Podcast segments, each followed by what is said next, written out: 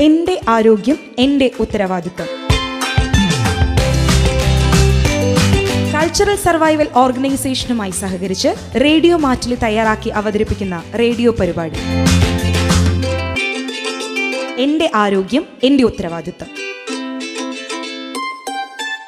നിർവഹണം D K Wayanad.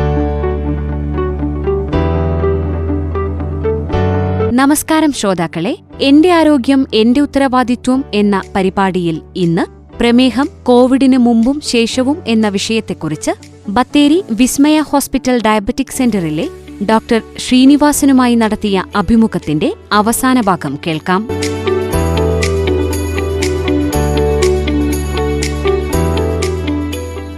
അങ്ങനെ നമ്മൾ അസുഖം കണ്ടെത്തി ഡോക്ടർ പറഞ്ഞ ലക്ഷണങ്ങളൊക്കെ വെച്ച് നമുക്ക് കൊണ്ടുവന്നൊരു സംശയം തോന്നി. നമ്മൾ കൊണ്ടുപോയി ബ്ലഡ് ചെക്ക് ചെയ്യുമ്പോൾ അതിൽ അസുഖമുണ്ട് എന്ന് തിരിച്ചറിയുന്നു. നമ്മൾ ആരെയാണ് ആദ്യം പോയി കാണേണ്ടത്? കാരണം പല സ്പെഷ്യൽ കാറ്റഗറിയിലുള്ള ഡോക്ടേഴ്സ് ഉണ്ട്. നമ്മൾ ഏത് ഡോക്ടറെയാണ് പോയി ആദ്യമേ കാണേണ്ടത്? നമുക്ക് ഏതായാലും ഓരോരുത്തർക്കും ഒരു ഫാമിലി ഡോക്ടർ കാണും അല്ലേ? എന്റെ അഭിപ്രായത്തിൽ ഫാമിലി ഡോക്ടറെ വേണം നമ്മൾ ആദ്യം കൺസൾട്ട് ചെയ്യാൻ. അദ്ദേഹത്തിന് ട്രീറ്റ് ചെയ്യാൻ പറ്റുമെങ്കിൽ അദ്ദേഹം തന്നെ ട്രീറ്റ് ചെയ്യണം. അല്ല ഒരു അഡീഷണൽ ആയിട്ട് ഒരു ഒപ്പീനിയൻ വേണമെന്ന് പറയുകയാണെങ്കിൽ നമുക്ക് ഡയബറ്റിൽ ഡയബറ്റീസ് തന്നെ കുറച്ചുകൂടെ വിശദമായിട്ട് ട്രീറ്റ് ചെയ്യുന്ന ഡോക്ടേഴ്സ് ഇഷ്ടം പോലെ ഉണ്ട്. അവരോട് നമുക്ക് കൺസൾട്ട് ചെയ്യുകയും ചെയ്യാം. അങ്ങനെ നമ്മൾ ഡോക്ടറിന്റെ അടുത്ത് ചെന്ന് കഴിയുമ്പോൾ നമുക്ക് രണ്ട് രീതിയിൽ ഉള്ള ചികിത്സകളുണ്ട്. ഒന്ന് ഗുളികകൾ കഴിക്കുക പിന്നെ ഒന്ന് ഇൻസുലിൻ കുത്തിവെക്കുന്ന ഒരു പരിപാടിയുണ്ട്. ഇതിൽ ഏതാണ് ഏതാണ് നല്ലത് എന്ന് ഞാൻ ചോദിക്കുന്നില്ല. ഇത് തമ്മിലുള്ള വ്യത്യാസം എന്താണ്? നമുക്ക് ഒരു രോഗി വന്നു കഴിയുമ്പോൾ ട്രീറ്റ്മെന്റിന്റെ ആസ്പെക്റ്റിൽ കുറേ കാര്യങ്ങളുണ്ട്.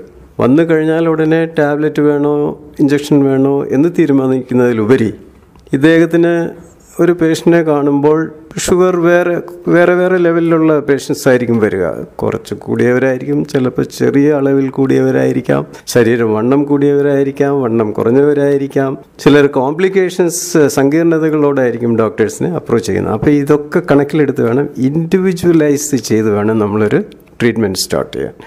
ഇപ്പോൾ ഒരു യങ്സ്റ്റർ ഒരു മുപ്പത് വയസ്സ് മുപ്പത്തഞ്ച് വയസ്സ് കുറച്ച് ഓവറായിട്ട് വെയിറ്റുള്ള വ്യക്തി ലൈഫ് സ്റ്റൈൽ അത്ര ഒരു നല്ല രീതിയിലുള്ള ജീവിതശൈലി അല്ല.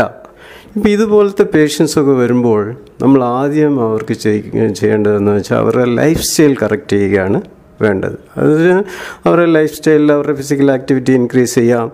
മെഡിക്കൽ ന്യൂട്രീഷൻ തെറപ്പി എന്ന് പറഞ്ഞുകൊണ്ട്. അതെന്ന് വെച്ചാൽ ചില ഭക്ഷണ ഭക്ഷണങ്ങളൊക്കെ നമുക്ക് നല്ല രീതിയിൽ അവർക്ക് കഴിക്കാനുള്ള പറഞ്ഞു കൊടുത്തേച്ച് നമുക്ക് അവരെ റിവ്യൂ ചെയ്യാം. അങ്ങനെയൊക്കെ ചെയ്യുമ്പോൾ അവർക്ക് കുറയുന്നുണ്ടെങ്കിൽ അവർക്ക് ശരിക്കും ഫാർമക്കോളജിക്കൽ ട്രീറ്റ്മെന്റ് എന്ന് വെച്ചാൽ മെഡിസിന്റെ ആവശ്യം തന്നെ ഇല്ല. അങ്ങനെ നമുക്ക് അവരെ നോർമൽ രീതിയിലോട്ട് നോർമലായിട്ട് കൊണ്ടുവരാൻ പറ്റും. പിന്നെ ചില പേഷ്യൻസിന് നമുക്ക് മെഡിക്കൽ ട്രീറ്റ്മെന്റ് ഡയറക്റ്റായിട്ട് വേണ്ട വേണ്ടി വരും. ചില പേഷ്യൻസിനെ എമർജൻസി ആയിട്ട് നമ്മൾ ട്രീറ്റ് ചെയ്യേണ്ടി വരും. കാരണം വേറെ പല അസുഖങ്ങളുമായിട്ട് വന്ന് കിടക്കുമ്പോൾ അല്ലെങ്കിൽ അഡ്മിറ്റ് ആയിരിക്കുമ്പോൾ അവർക്ക് പ്രമേഹം നോർമലായിട്ട് ചെക്ക് ചെയ്യുന്നതിന്റെ കൂട്ടത്തിൽ പ്രമേഹം വരും. കണ്ടു കാണും. അങ്ങനത്തെ പേഷ്യൻസിനെ നമുക്കത് നോർമലൈസ് ചെയ്യേണ്ടത് വളരെ അത്യാവശ്യമായിരിക്കും. അങ്ങനെ സാഹചര്യങ്ങളിൽ നമ്മൾ ഇൻസുലിൻ എടുത്ത് അവരുടെ രോഗം കുറച്ച് കഴിഞ്ഞിട്ട് അല്ലെങ്കിൽ അവർക്കിപ്പോൾ ഒരു സർജറിയോ അല്ല വേണമെങ്കിൽ അതൊക്കെ കഴിഞ്ഞ് കഴിഞ്ഞിട്ട് അവരെ നമുക്ക് ടാബ്ലറ്റ്സിലോട്ട് മാറ്റാം. അല്ലാത്ത രോഗികൾക്ക് നമുക്ക് ഈ പറഞ്ഞതുപോലെ ടാബ്ലറ്റുമാകാം ഇൻസുലിനുമാകാം രോഗം കണ്ടെത്തിയ അന്ന് തൊട്ട് തന്നെ വേണമെങ്കിൽ നമുക്ക് ഇൻസുലിൻ എടുക്കാവുന്നതാണ്. അതുകൊണ്ട് ദൂഷ്യമൊന്നുമില്ല അത് ഞാൻ നമ്മൾ നേരത്തെ പറഞ്ഞതുപോലെ ഇൻസുലിൻ കുറവ് കൊണ്ടും ഇൻസുലിൻ ശരിക്കും പ്രവർത്തിക്കാത്തതുകൊണ്ട് അങ്ങനെ രണ്ട് രീതിയിൽ അപ്പം നമ്മളൊരു ഡോക്ടർ നോക്കിയിട്ട് ഇദ്ദേഹത്തിന് ഇൻസുലിൻ ആവശ്യമാണ് എന്ന് തീരുമാനിച്ചാൽ അത് നമുക്ക് പേഷ്യന്റിനോട് ഡിസ്കസ് ചെയ്തിട്ട് അവരെ ബോധ്യപ്പെടുത്താൻ പറ്റുമെങ്കിൽ ബോധ്യപ്പെടുത്തിയിട്ട് ഇൻസുലിൻ തന്നെ നമുക്ക് നേരിട്ട് സ്റ്റാർട്ട് ചെയ്യാവുന്നതേ ഉള്ളൂ. അതേപോലെ ശാരീരിക വണ്ണം കൂടുതലുള്ള ആൾക്കാരൊക്കെ വരുവാന്നുണ്ടെങ്കിൽ നമുക്ക് അവിടെ ഇൻസുലിൻ റെസിസ്റ്റൻസ് ആയിരിക്കും കൂടുതൽ കാണുക. അപ്പോൾ ഇൻസുലിൻ റെസിസ്റ്റൻസ് കുറയ്ക്കാനുള്ള ഗുളികകൾ നമുക്ക് അവർക്ക് കൊടുത്തിട്ട് നമുക്കത് കുറച്ചെടുക്കാനും പറ്റും. അതെന്ന് വെച്ചാൽ ഇന്ന രീതിയിലാണ് ട്രീറ്റ്മെന്റ് എന്ന് ഇല്ല. ഒരു രോഗിയെ വിശദമായിട്ട് പരിശോധിച്ചതിന് ശേഷം നമ്മൾ അവർക്ക് ഇൻഡിവിജ്വലൈസ് ചെയ്ത് ട്രീറ്റ്മെന്റ് കൊടുക്കണം. അവരുടെ കണ്ടീഷൻ എന്താണ്? അവരുടെ ശാരീരിക ഘടന എന്താണ്? ലൈഫ് സ്റ്റൈൽ എന്താണ്? ഒക്കെ നോക്കിയിട്ട് വേണം നമുക്ക് ട്രീറ്റ്മെന്റ് കൊടുക്കാൻ. അതുപോലെ തന്നെ നമ്മളിപ്പോൾ പറഞ്ഞത് മുഴുവൻ ശാരീരികമായിട്ട് വരുന്ന പ്രശ്നങ്ങൾ തിരിച്ചറിഞ്ഞ് അതിനുള്ള ചികിത്സയെ കുറിച്ചാണ് ഇപ്പോൾ ഒരു ഷുഗർ രോഗിക്ക് അസുഖം വന്നു കഴിഞ്ഞ് കഴിഞ്ഞാൽ ഈ ശാരീരികമായ പ്രശ്നങ്ങൾക്ക് പുറമേ വരുന്ന രണ്ട് പ്രശ്നങ്ങളാണ്. ഒന്ന് മാനസികമായിട്ടുള്ള ഒരു ബുദ്ധിമുട്ട്. ചിലരൊക്കെ വിഷാദ രോഗത്തിലേക്കൊക്കെ പോകാം ചിലപ്പോൾ ചെറിയ പ്രായത്തിലുള്ളവരൊക്കെ പെട്ടെന്ന് അസുഖം വരുമ്പോഴേക്കും ആകെ വിഷമിച്ച് ജീവിതത്തോട് തന്നെ ഒരു ഒരു മടുപ്പൊക്കെ തോന്നാം. ചില ആളുകൾക്ക് സാമ്പത്തികം ഒരു പ്രശ്നമാകാറുണ്ട്. ഒരു പരിധിവരെ ഗവൺമെന്റ് ഒക്കെ സപ്പോർട്ട് ചെയ്യുന്ന സബ്സിഡി നിരക്കിൽ മരുന്നുകളൊക്കെ കൊടുക്കുന്നുണ്ട്. എങ്കിലും ഈ ഒരു പ്രശ്നം ഇപ്പോൾ ഡോക്ടർ ഈ ഒരു ഡയബറ്റീസിന്റെ കാര്യത്തിൽ ഒരു സ്പെഷ്യലൈസ് ചെയ്ത ഒരു ഡോക്ടർ ആയതുകൊണ്ട് ഇങ്ങനെയുള്ള രോഗികൾ ഇവിടെ വരുമ്പോൾ ഈ പ്രശ്നങ്ങളിൽ ഡോക്ടർ കൊടുക്കുന്ന നിർദ്ദേശങ്ങൾ ഉപദേശങ്ങൾ എന്തൊക്കെയാണ്? തീർച്ചയായിട്ടും പ്രമേഹം ഒരു വ്യക്തിയെ മാനസികമായിട്ടും ശാരീരികമായിട്ടും സാമ്പത്തികമായിട്ടും തകരാറിലാക്കുന്ന ഒരു അസുഖമാണ്. മാനസികമായിട്ടെന്ന് പറയുമ്പോൾ നമുക്ക് എങ്ങനെയാണെന്ന് വെച്ചാൽ ഇത്രയും ദിവസം നമ്മൾ ആരോഗ്യമായിട്ട് നടന്നുകൊണ്ടിരുന്നു. ഓട്ടവും ചാട്ടവും ഒക്കെ ആയിരുന്നു. ചില പേഷ്യൻസ് പറയാറുണ്ട് സാറേ എന്നും അധ്വാനിക്കുന്നുണ്ട്. എനിക്ക് എങ്ങനെ ഈ രോഗം വന്നതെന്ന് അറിയുന്നില്ല എന്ന് പറയുന്നുണ്ട്. ചില പേഷ്യൻസ് വന്ന് പറയും സാറേ ഞാൻ നല്ലപോലെ അധ്വാനിച്ചുകൊണ്ടിരുന്നതാണ്. മക്കളൊക്കെ ഗൾഫിലും യൂറോപ്പിലും ഒക്കെ പോയി അവരെന്നെ ജോലിക്ക് പോകണ്ടെന്ന് പറഞ്ഞു. ഞാൻ വീട്ടിൽ തന്നെയായി എനിക്ക് രോഗം വന്നു എന്ന് പറയുന്നുണ്ട്. പിന്നെ സാമ്പത്തികമായിട്ട് അത് വളരെ ഇമ്പോർട്ടന്റ് ആയിട്ടുള്ള കാര്യമാണ്. അതുകൊണ്ടാണ് ഞാൻ നേരത്തെ പറഞ്ഞപ്പോൾ നമ്മൾ ട്രീറ്റ്മെന്റ് ഇൻഡിവിജ്വലൈസ് ചെയ്യണം എന്ന് പറയാൻ കാരണം. ഇപ്പം ഞാൻ നേരത്തെ നമ്മൾ ട്രീറ്റ്മെന്റ് പല രീതിയിലാണ്. ഇന്ന് പുതിയതായിട്ടുള്ള ഡയബറ്റീസ് മെഡിക്കേഷൻസ് ഒക്കെ നല്ല വിലയുള്ള മരുന്നുകളാണ്. ഇപ്പോൾ അടുത്തിടയ്ക്ക് എന്റെ അടുത്ത് ഒരു പേഷ്യന്റ് വന്നായിരുന്നു. ഗൾഫിൽ ജോലിയുള്ള ഒരു ചെറിയ പ്രായമുള്ള ഒരു ലേഡി അവർ നല്ല ഓവർ വെയ്റ്റാണ് അവരുടെ ഹൈറ്റ് ഏകദേശം ഒരു നൂറ്റി അമ്പത്തെട്ട് സെന്റിമീറ്റർ ഹൈറ്റും ഉണ്ട്. നൂറ്റി നാല് കിലോ വെയിറ്റും ഉണ്ട്. നല്ല ഷുഗറുള്ള പേഷ്യന്റാണ്.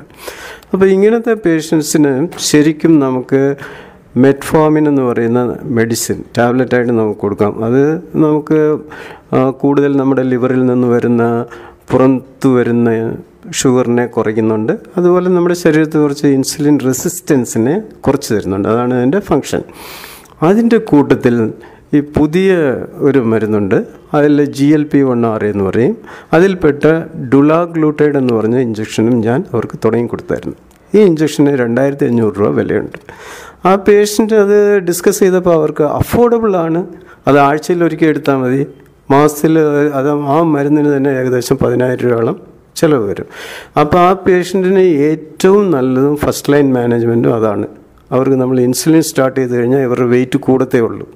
അറ്റ് ദ സെയിം ടൈം ഈ ഡുലാഗ്ലൂട്ടൈഡ് എന്ന് പറഞ്ഞ ഇഞ്ചക്ഷൻ സ്റ്റാർട്ട് ചെയ്യുമ്പോൾ ഇവർക്ക് രണ്ട് ബെനിഫിറ്റ് ഉണ്ട്. ഇവരുടെ വിശപ്പ് കുറയുകയും ഇവർ ഓവർ ഈറ്റിംഗ് സ്വഭാവം ഉണ്ടെങ്കിൽ അത് കുറയുകയും ചെയ്യും. അതേപോലെ തന്നെ അവരുടെ വെയിറ്റ് മാനുപാതികമായിട്ട് കുറയുകയും ചെയ്യും. ഷുഗറിനെയും കൺട്രോൾ ചെയ്ത് കൊടുക്കും. അപ്പോൾ അത് നമ്മൾ അതുകൊണ്ടാണ് അത് ഇൻഡിവിജ്വലൈസ്ഡ് എന്ന് പറയുന്നത്. അപ്പോൾ ഒരു പേഷ്യന്റിനെ നമ്മൾ ട്രീറ്റ് ചെയ്യുമ്പോൾ അവരുടെ ബെസ്റ്റ് അവർക്ക് കൊടുക്കാൻ പറ്റിയ ട്രീറ്റ്മെന്റ് ഏതാണെന്ന് നമ്മൾ ഡോക്ടേഴ്സ് ആദ്യം അത് ഡിസ്കസ് ചെയ്യും. സാമ്പത്തികമായിട്ട് അത് പറ്റിയില്ലെങ്കിൽ അത് സാമ്പത്തികമായിട്ട് നമുക്ക് താങ്ങാൻ പറ്റുന്ന രീതിയിൽ വെൽ ചിലവ് കുറവുള്ള രീതിയിൽ നമുക്കവരെ ട്രീറ്റ് ചെയ്യാൻ പറ്റുന്നതായിരിക്കും. നമ്മൾ ഈ ഒരു അഭിമുഖത്തിന്റെ അവസാന ഭാഗത്തേക്ക് പോകുമ്പോൾ എപ്പോഴും ഷുഗറുമായിട്ട് ബന്ധപ്പെട്ട് നമ്മൾ പറയുന്നതാണ് ഭക്ഷണക്രമം ശ്രദ്ധിക്കണം. അതുപോലെ പഴവർഗങ്ങൾ ചിലതൊക്കെ മധുരം കൂടിയതാണ് ചിലത് ഒഴിവാക്കണം ചിലത് ഒഴിവാക്കരുത്. പിന്നെ വ്യായാമം ഇതൊക്കെയാണ് നമ്മൾ പ്രധാനമായിട്ടും ഇതിനെക്കുറിച്ച് പറയാറുള്ളത്. ഡോക്ടർക്ക് ഈ പറഞ്ഞ ഈ മൂന്ന് കാര്യങ്ങളെക്കുറിച്ച് ഭക്ഷണം പഴവർഗങ്ങൾ അതുപോലെ വ്യായാമം ഈ കാര്യത്തെക്കുറിച്ച് ഞങ്ങളുടെ ശ്രോതാക്കളോട് എന്താണ് പറയാനുള്ളത്? ഭക്ഷണം എന്ന് പറയുന്നത് നമുക്ക് ഒരു സെറ്റ് ഓഫ് ഭക്ഷണം പ്രമേഹത്തിന് ഇല്ലയെന്ന് തന്നെ പറയാം. കാരണം വെച്ചാൽ ലോകം മൊത്തം പ്രമേഹമുണ്ട് നമ്മുടെ ഇന്ത്യയിൽ തന്നെ പല റീജൻസ് ആയിട്ടാണ് നമ്മുടെ ആഹാരക്രമമൊക്കെ ആഹാര രീതിയുള്ളത്. അതുകൊണ്ട് നമുക്ക് അവൈലബിൾ ആയിട്ടുള്ള ഭക്ഷണം ഇന്റലക്ച്വൽ ആയിട്ട് യൂസ് ചെയ്യുക എന്നുള്ളതാണ് പ്രമേഹത്തിന്റെ ഏറ്റവും നല്ല ഭക്ഷണ രീതി എന്ന് പറയുന്നത്. അപ്പോൾ നമുക്കാണെങ്കിൽ നമ്മുടെ സൗത്ത് ഇന്ത്യൻ രീതി അനുസരിച്ച് നമുക്ക് അരി ഭക്ഷണം തന്നെ രാവിലെയും ഉച്ചയ്ക്കും കഴിക്കാം. പറ്റുമെങ്കിൽ വൈകിട്ട് ഒരു നേരം അരി ഇതര ഭക്ഷണമായിട്ട് കഴിക്കാം. ഈ കഴിക്കുന്ന ഭക്ഷണം നമുക്ക് ഒരു നാലോ അഞ്ചോ പോർഷനായിട്ട് വീതിച്ച് കഴിക്കുകയാണെങ്കിൽ ഒറ്റയടിക്ക് ഷുഗർ കൂടുന്നത് നമുക്ക് ഒഴിവാക്കാൻ പറ്റും. നമുക്ക് ചാൻസ് കിട്ടുവാണെങ്കിൽ നമുക്ക് ഇതിനെക്കുറിച്ച് വേറൊരു എപ്പിസോഡിൽ ഭക്ഷണത്തിനെക്കുറിച്ച് മാത്രം തന്നെ നമുക്ക് സംസാരിക്കാം. അപ്പോൾ നമുക്ക് കഴിക്കാവുന്ന ഭക്ഷണം ചെറിയ ചെറിയ അളവിലുള്ള ഭക്ഷണം പല സമയത്ത് ഒരു അഞ്ചോ ആറോ സമയങ്ങളിലായിട്ട് നമ്മൾ കഴിക്കുകയെന്നുണ്ടെങ്കിൽ ഒറ്റയടിക്ക് ഷുഗർ നമുക്ക് കൂടാതെ ഒഴിവാക്കാൻ പറ്റും. പിന്നെ പഴവർഗങ്ങളെക്കുറിച്ച് പറയുമ്പോൾ നമുക്ക് ഓറഞ്ച് ആപ്പിൾ പപ്പായ പേരയ്ക്ക തണ്ണിമത്തൻ ചെറുപഴമാണെങ്കിൽ ഒന്ന് അതേപോലെ തന്നെ നേന്ത്രപ്പഴമാണെങ്കിൽ വലുതാണെങ്കിൽ പകുതിയും ചെറുതാണെങ്കിൽ ഒരെണ്ണവും കഴിക്കാം. നേന്ത്രപ്പഴം പുഴുങ്ങിയത് കഴിക്ക കഴിക്കാതിരിക്കുന്നതാണ് നല്ലത് ഷുഗർ കൂടും. ഇതൊക്കെ കഴിക്കേണ്ടത് എങ്ങനെയാണെന്ന് വെച്ചാൽ ഒരു രണ്ട് ഭക്ഷണത്തിന്റെ ഇടയ്ക്ക് ഇടഭക്ഷണമായിട്ട് നമുക്ക് കഴിക്കാം. എന്നുവെച്ചാൽ പറഞ്ഞ രാവിലത്തെ ടിഫിനും ലഞ്ചിനും ഇടയ്ക്കുള്ള സമയത്ത് നമുക്കിത് കഴിക്കാം. അങ്ങനെ അല്ലെങ്കിൽ നാല് മണിക്ക് ചായ അല്ലെങ്കിൽ സ്നാക്സിന് പകരമായിട്ട് നമുക്ക് ഫ്രൂട്ട്സ് കഴിക്കാം. പിന്നെ വ്യായാമത്തിനെ കുറിച്ച് പറയുമ്പോൾ വ്യായാമം ട്രീറ്റ്മെന്റിന്റെ പ്രധാനപ്പെട്ട ഒരു ഘടകമാണ്. ഞാനൊരു നാല് ഘടകങ്ങളാണ് ട്രീറ്റ്മെന്റിന് വളരെ ഇമ്പോർട്ടന്റ് ആയിട്ട് നോക്കുന്നത്. അതിൽ ഫസ്റ്റ് എന്ന് പറയുന്നത് ഒരു രോഗി അവരുടെ രോഗം എന്തുവാണെന്ന് മനസ്സിലാക്കിയിരിക്കണം. അത് നമ്മളതിനെ ബോധവൽക്കരണം എന്ന് വേണമെങ്കിൽ പറയാം. അവരുടെ രോഗത്തിനെ കുറിച്ച് അവരാദ്യം മനസ്സിലാക്കണം. രണ്ടാമത് നമ്മൾ ശാരീരിക അധ്വാനം കുറഞ്ഞ അളവിലാണ് ഇപ്പോൾ നമ്മൾ ജീവിച്ചുകൊണ്ടിരിക്കുന്നത്. ശാരീരിക അധ്വാനം കൂട്ടണം. മൂന്നാമത് ഭക്ഷണ രീതിയിൽ നല്ല റെഗുലേഷൻ കൊണ്ടുവരണം. നിയന്ത്രണമല്ല നമ്മൾ കൊണ്ടുവരേണ്ടത് അത് റെഗുലേഷൻ റെഗുലേറ്റ് ചെയ്ത് ഇന്ന കാര്യങ്ങൾ ഇത്ര സമയത്ത് അല്ലെങ്കിൽ ഇന്ന സമയത്ത് ഭക്ഷണം കഴിക്കാവുന്ന ഒരു റെഗുലേഷൻ കൊണ്ടുവരണം. നാലാമത്തെ സ്ഥാനമാണ് നമുക്ക് മെഡിസിനുള്ളത് അപ്പോൾ വ്യായാമം എന്ന് പറയുമ്പോൾ നമുക്ക് ഒരു മുപ്പത് മിനിറ്റ് നടത്തം ദിവസവും ആഴ്ചയിൽ അഞ്ച് ദിവസം. എന്നാണ് വെസ്റ്റേൺ കൺട്രീസിലൊക്കെ സജസ്റ്റ് ചെയ്യുന്നത്? പക്ഷേ അതൊന്നും അല്ല. ഒരു നാൽപ്പത്തഞ്ച് മിനിറ്റ് റെഗുലറായിട്ട് നമ്മൾ നടന്നാൽ മതി. വ്യായാമം എന്ന് പറയുമ്പോൾ നടത്തം ഓട്ടം നീന്തൽ ഡാൻസ് സൈക്ലിംഗ് ഇതെല്ലാം നമുക്ക് ചെയ്യാവുന്നതാണ്. പക്ഷേ ചില കാരണങ്ങളാൽ മഴയുള്ള സമയത്ത് അതുപോലെ കാലാവസ്ഥ അനുകൂലമില്ലാത്ത സമയത്തൊക്കെ നമുക്കിങ്ങനെ പുറത്തിറങ്ങി ചെയ്യാവുന്ന എക്സർസൈസുകളൊക്കെ ഒരുപാട് ഒഴിവായി പോകും. പക്ഷേ നാൽപ്പത്തഞ്ച് മിനിറ്റ് നടത്തം എന്ന് പറയുന്നത് നമുക്ക് ഏത് കാലാവസ്ഥയിലും നമുക്ക് നടക്കാൻ പറ്റും. മഴക്കാലമാണെങ്കിലും ഒരു കുടയും ചൂടിക്കൊണ്ട് നമുക്ക് നടക്കാൻ പറ്റും. So forty five minutes walking വളരെ ഇമ്പോർട്ടന്റ് ആണ്. രണ്ടാമത് ദിനം ദിനം ജീവിതത്തിൽ നമ്മൾ എവിടെയെങ്കിലും ഷോപ്പിംഗ് പോവുകയാണ്. നമുക്ക് കാറുണ്ടോ ഓക്കെ കാർ കുറച്ച് ദൂരത്ത് മാറ്റി നിർത്തിയേച്ച് ഷോപ്പിംഗ് നടന്നു പോയിട്ട് തിരിച്ചു വരാം. അതുപോലെ തന്നെ സ്റ്റെപ്പ് സ്റ്റെപ്പുള്ള ബിൽഡിങ്ങിൽ നമ്മൾ ലിഫ്റ്റ് യൂസ് ചെയ്യുന്ന പകരം സ്റ്റെപ്പ് കയറിയിട്ട് ഇറങ്ങാം. ഇതുപോലെ നമ്മുടെ ശരീരത്തിന്റെ ആക്ടിവിറ്റീസ് എവിടെയൊക്കെ കൂട്ടാൻ പറ്റുമോ അതൊക്കെ ശ്രദ്ധിച്ചാലും അതൊരു നല്ല വ്യായാമമായിട്ട് മാറും. അതായത് ചുറ്റും കണ്ണോടിക്കുക നമുക്ക് തന്നെ ഉത്തരം കിട്ടുമെന്നുള്ളതാണ് ഇതിൽ നിന്ന് മനസ്സിലാക്കാൻ പറ്റുന്നത്. അവസാനമായിട്ട് ഒരു കാര്യം കൂടി ചോദിക്കുകയാണ്. നമുക്ക് ഷുഗർ ഉണ്ടോ എന്നൊരു സംശയം തോന്നി. നമ്മൾ പോയി ചെക്ക് ചെയ്തു. ഷുഗർ ഇല്ല. ഓക്കെ ഞാനിനി അടുത്ത ചെക്കപ്പ് എന്നാണ് പോയി ചെയ്യേണ്ടത്. അതായത് മറ്റൊരു ലക്ഷണം വരുന്നത് വരെ വെയിറ്റ് ചെയ്യണോ? അതോ ഒരു റെഗുലർ ചെക്കപ്പ് അല്ലെങ്കിൽ ഒരു ഒരു മാസം കൂടുമ്പോൾ അല്ലെങ്കിൽ ഒരു വർഷം കൂടുമ്പോൾ അങ്ങനെ എന്തെങ്കിലും ചെക്കപ്പിനെ കുറിച്ച് കൂടി ഒരു വാക്ക് സംസാരിക്കാമോ? തീർച്ചയായിട്ടും. പാരമ്പര്യമായിട്ട് നമുക്ക് ഷുഗർ വരാൻ സാധ്യതയുള്ള വ്യക്തികളാണെങ്കിൽ മാസത്തിലൊരിക്കൽ ചെക്ക് ചെയ്യുന്നതിന് കുഴപ്പമില്ല. ബ്ലഡ് ടെസ്റ്റിന് വലിയ പൈസ ഒന്നും ആകത്തില്ല. ഒരു ഷുഗർ നോക്കണമെങ്കിൽ നമുക്ക് ഒരു മുപ്പത് രൂപയുടെ ചിലവേ ഉള്ളൂ. അതുകൊണ്ട് നമുക്ക് മാസത്തിലൊരിക്കൽ ചെക്ക് ചെയ്യുന്നതിൽ കുഴപ്പമില്ല. ഇത് ഫാസ്റ്റിങ്ങിലും ആകാം പോസ്റ്റ് പ്രാണ്ടിലും ആകാം. ചിലപ്പോൾ ഫാസ്റ്റിങ്ങിൽ അധികം ആകണമെന്നില്ല. അതുകൊണ്ട് ചെയ്യാൻ പറ്റുന്ന സമയത്ത് ഫാസ്റ്റിങ്ങും ഭക്ഷണശേഷവും ചെയ്യുന്നത് നല്ലതാണ്.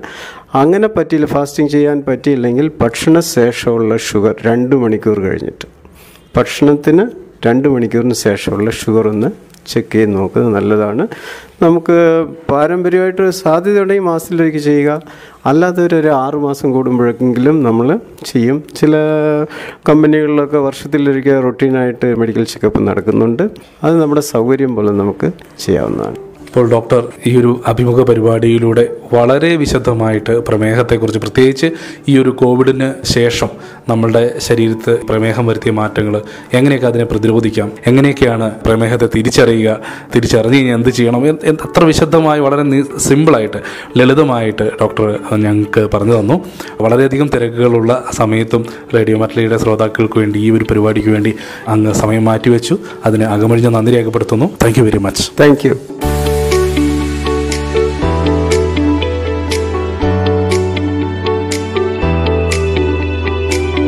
ആരോഗ്യം എന്റെ ഉത്തരവാദിത്വം എന്ന പരിപാടിയിൽ ശ്രോതാക്കൾ ഇന്ന് കേട്ടത് പ്രമേഹം കോവിഡിന് മുമ്പും ശേഷവും എന്ന വിഷയത്തെക്കുറിച്ച് ബത്തേരി വിസ്മയ ഹോസ്പിറ്റൽ ഡയബറ്റിക് സെന്ററിലെ ഡോക്ടർ ശ്രീനിവാസനുമായി നടത്തിയ അഭിമുഖത്തിന്റെ അവസാന ഭാഗം.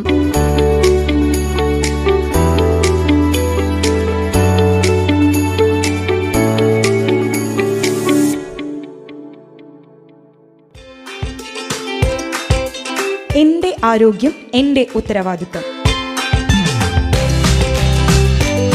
കൾച്ചറൽ സർവൈവൽ ഓർഗനൈസേഷനുമായി സഹകരിച്ച് റേഡിയോ മാറ്റിൽ തയ്യാറാക്കി അവതരിപ്പിക്കുന്ന റേഡിയോ പരിപാടി എന്റെ ആരോഗ്യം എന്റെ ഉത്തരവാദിത്വം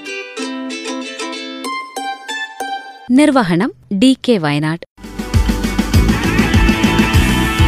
You're listening Radio Matuli 90.4. Listen, learn and enjoy. Thank you.